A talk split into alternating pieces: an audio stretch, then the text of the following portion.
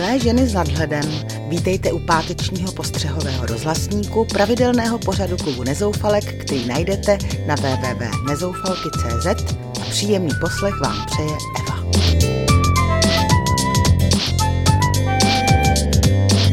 Léto nic moc, takže nálada taky nic moc. A tak si ji zvedám optimistickou viděnou budoucnosti. Doufám, že jednou nebudou po zemi chodit jen umělé barbíny, doufám, že jednou bude dost práce i pro starší lidi a doufám, že nepřestaneme dětem číst pohádky. Zase jsem po delší době spatřila na obrazovce jednu naši zpěvačku a téměř ji nepoznala. Co to má s obličejem? No jasně, při dalším detailnějším záběru to je jasné. Nafouklé rty a možná ještě něco dalšího. Zase další ženská, která chce vypadat žádostivěji a je proto ochotná ztratit svou přirozenou osobitost. Kdyby to stát předtím byla nějaká ošklivka, tak prosím, od toho přece estetická medicína je, aby napravovala nějaké ty chybky na kráse. Ale proč se pěkné ženské nechávají přifukovat, ořezávat a modelovat? A pak, když vylezou na veřejnost, tvrdí já nic, já muzikant – a přitom vypadají docela jinak a někdy hůř než předtím. A mnohdy zas tak nějak uměle, že se začínají podobat jedna druhé. Jen doufám, že se tenhle úchylný trend změněných obličejů nerozšíří mezi normální smrtelnice.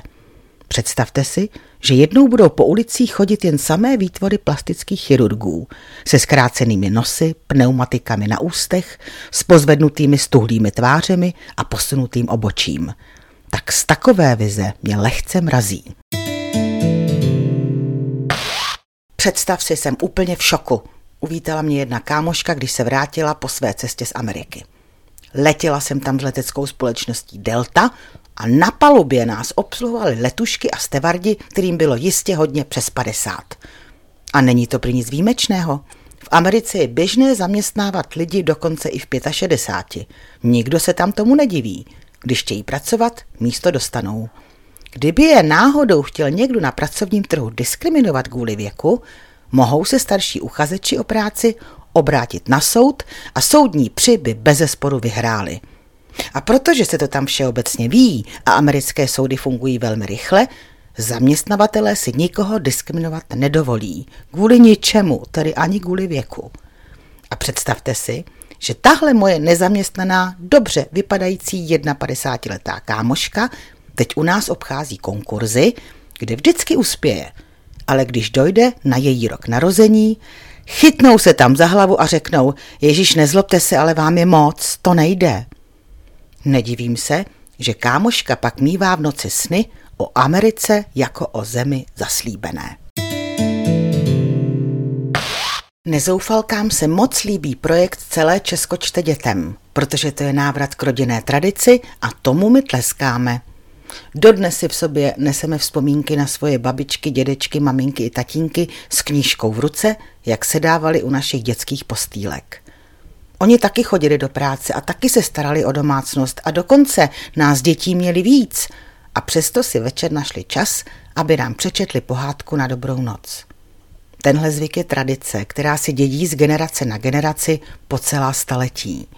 Tak ho držme dál, i když je to stále těžší, protože čtení nahrazují monitory počítačů, před které rodiče posazují už i malé caparty. Tu máš, zabav se. Ale zapomíná se, že až jednou budou tyhle caparti dospělí, budou ošizeni o vzpomínky, jak táta a máma sedávali u jejich postýlek a předčítali jim – že je to fuk, protože budou mít zase jiné vzpomínky? Ano, ale už se o ně nebudou moc tolik opřít. Vy, kteří už máte víc křížků na zádech, mi jistě rozumíte, o čem mluvím.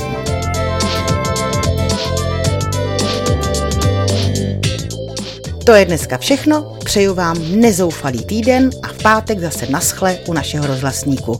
Vaše Eva.